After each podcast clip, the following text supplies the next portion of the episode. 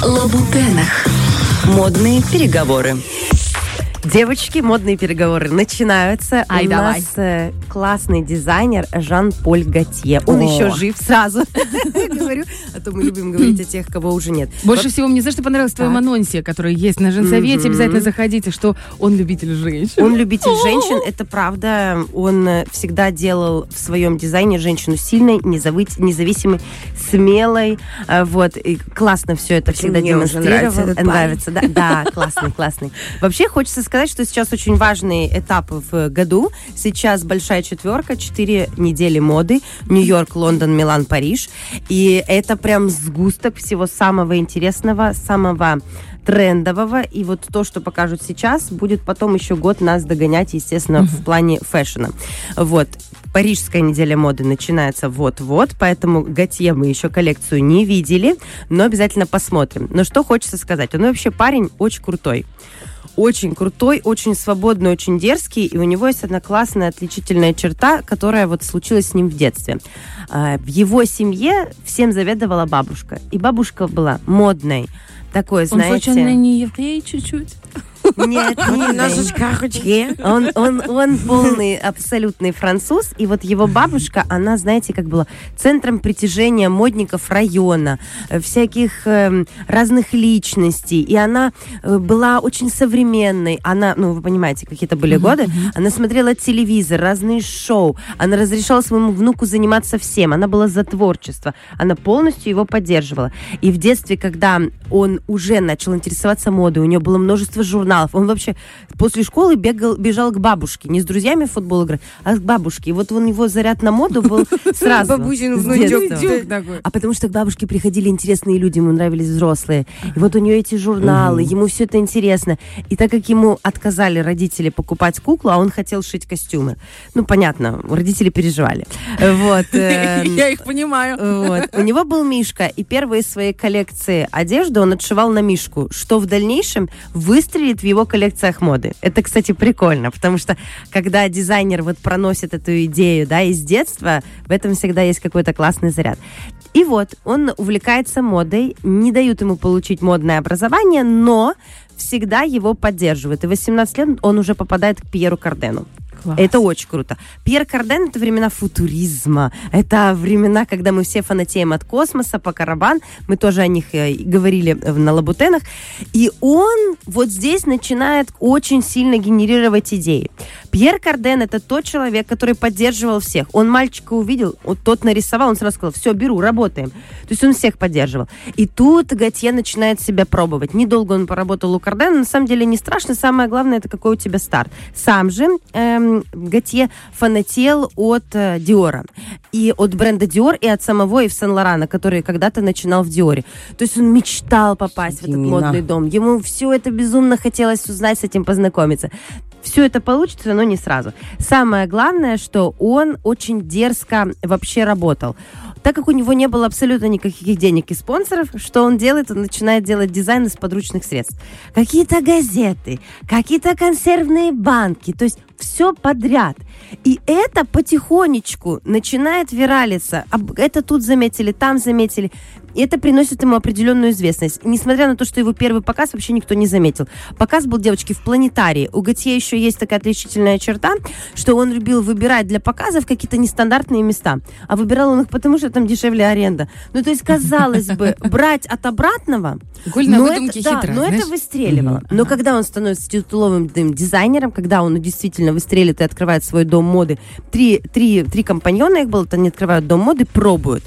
Это все было, конечно, с коленки, но людей зацепило вот это вот креативность, да. Вот этот вот выброс. У него были очень крутые коллекции. Вы его все знаете 100% по Мадонне. Потому что вот эти самые конусовидные бюстгальтеры, это идея Готье. Он это придумал, он это предложил Мадонне. Ее это жутко зацепило, это потому что это очень феминно, это очень дерзко. Многие называли эти бюстгальтеры ракетами, а кто-то единорожьими рогами. То есть ассоциаций очень много. Но невозможно было глаз там не остановить. можно еще... Не обратить внимание нельзя. Я в этом не разбираюсь, но, может быть, я все-таки правильно помню, что «Пятый элемент» фильм... Да, я сейчас про него хотела продолжить. Ты абсолютно права, это тоже Готье. И это очень классно, потому что Готье переформатирует вообще женскую красоту, при этом она остается быть красивой. С Мадонной он работает долго, они вообще встретились на вечеринке. Просто на вечеринке он подошел к ней и сказал: знаешь, Мадонна, я вообще создал бы для тебя костюм. Она говорит: ну хорошо, поговорим об этом позже. И потом он создает для целого ее тура, для всех ее танцоров образы, и это запомнилось настолько, что и сейчас забыть нельзя. Куча турне было у Мадонны, мы помним, реально только конусовидные бюстгальтеры, из которых у нее и фейерверки шли. Просто там было все, что угодно. Но это было настолько знаково, настолько большой фишкой, что вот что-то вспомнить еще по образам у Мадонны очень сложно. А это выстрелило, и они работали очень долго. Есть еще история о том, что он делал ей предложение руки и сердца несколько раз, ну типа 3 раза. Вот. А она каждый раз ему отказывала. Но он любил других людей, скажем так. Вот, но это был омаж к тому, что он просто восторгается ее талантом, ее энергией, работоспособностью. Он вернул в моду корсеты. Готье хотел сделать акцент на вот этой красивой женской фигуре и очень акцентировал внимание именно за счет корсетов, но не таких тугих, как, конечно, были в 18 веке, но все равно акцент был на талию. А еще, да, он сделал костюмы для фильма «Пятый элемент». Это культовый фильм, культовые костюмы. Вот эти повязки у Милы Йовович, вот этот Крис Такер в этих невозможных комбинезонах. Это все придумал Готье. А какая роскошная форма у стюардесс. Она такая футуристическая, что ты даже сейчас, видя эти голубые костюмы, ты думаешь, да, вот это стюардесса из будущего. Хотя фильм уже 15 лет. Мы его детьми с вами смотрели и кайфовали от всех этих образов. В общем, это очень классно. А вот эта вот жилетка у Брюса Уиллиса, да, вот это оммаж Вассерману. Ага, да, «Привет» называется, да, вот эти все кармашки. Готье был в Москве и не единожды, у него даже показы были в Москве. Он был на интервью у Познера и даже в вечернем Урганте. То есть Готье хорошо знают в России. Еще он очень любил пофантазировать на тему культур, прочувствовать культуру. У него была коллекция, посвященная евреям, хасидам, с этими пейсами, с этими утрированными шляпами. И его не захейтили, вы представляете себе? А в каком году это было? Ну, примерно хотя бы. Ну, давненько, может быть, это... лет 10 назад. Может быть, потому что тогда еще не было тренда на хейт, да? Очень аккуратно он прошелся по этой культуре с точки зрения моды, очень интересно. Хасиды были немножечко возмущены, но, в общем, культуры отмены никакой не было, это классно. Может, потому что он, в принципе, такой положительный герой. Он вообще положительный герой. Ни на чем не делает... Он правда положительный. В отличие от Гальяно, который прям был запрещен, да, то Готье вообще... Он такой позитивный в этом смысле. У него была классная коллекция. Помните когда-то, вы сейчас поймете, был тренд на такие гольфики прозрачные, на которых нарисованы татуировки. Да. Это придумал Готье. Что у нас до сих пор летом на рынке мужчины ходят в сеточках, и на них драконы. Это ужасно. Это уже, конечно, Боже, как абсолютно не про тренд, но когда-то это придумал Готье и сделал великолепнейшую коллекцию, на которой модели выходили все как будто бы зататуированные, с обилием пирсинга и красивых сережек, с татуировками. Это выглядело круто, это был просто взрыв. Все тогда так ходили. Но когда это было? И это сделал, придумал Готье. Еще у него была очень крутая коллекция, посвященная Мадоннам, но не Мадонне певице, а Мадоннам в искусстве. Он разбирался в искусстве. Вообще дизайнер не может не разбираться в искусстве, потому что дизайнер — это глубоко думающий, мыслящий человек, который вдохновляется всем, что происходило в истории. Вот он сделал коллекцию, посвященную Мадоннам, невероятно красивый, тоже все это можно посмотреть, прогуглить. В общем, парень невероятно интересный. Новатор. Помните, такая певица была Эми Уайнхаус? Да, очень стильная. Дерзкие стрелки, этот дерзкий начес. И он сделал коллекцию, он был влюблен в нее, он обожал ее творчество. Ее не стало, и вот он сделал посвящение ей, показ. Он не хотел их хайпануть, потому что он и так звезда, ему не нужен был хайп. И он делает коллекцию ей посвящения. Это так красиво, это так тонко, потому что Эми, она была особенной. Да. Ну вот, понимаете, особенной. Певиц много, Эми была особенной. Вот он сделал коллекцию посвящения ей. Это очень круто, тоже можно посмотреть. Что хочется сказать, он всегда делал акцент на том, что красота должна быть разной. В его показах были модели плюс-сайз еще до тренда на модели плюс-сайз. Были инвалиды, были карлики. Он вообще за то, что все прекрасные, все красивые, каждый по-своему. И когда несколько лет назад у него было Фоли-Бержер, это такое место, это кафе-бар в Париже, невероятно известное, даже есть на картинах у Мане, и Готье тоже об этом прекрасно знал, он его посещал. Там шоу-программы происходили. И он захотел сделать шоу-программу, ретроспективу своего творчества. И там появились мишки, танцующие, что-то типа фанка. Там был омаж Мадонне, Эми Уайнхаус, татуировки, там было все. И вот это шоу колесило по всему миру.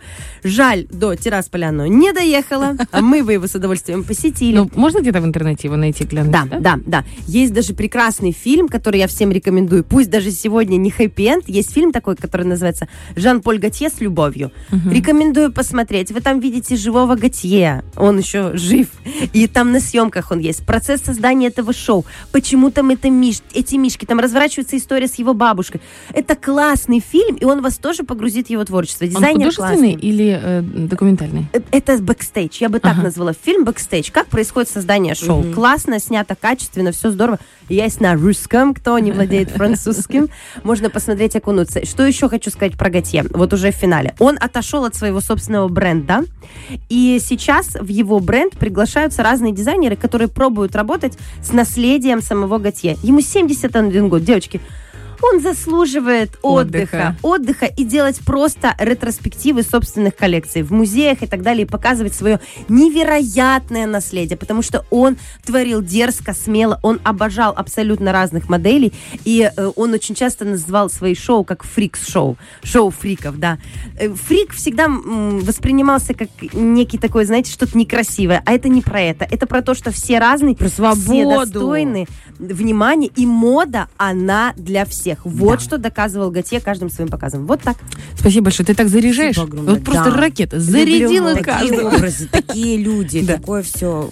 А еще я благодаря тебе подумала, что у меня дети не смотрели «Пятый элемент».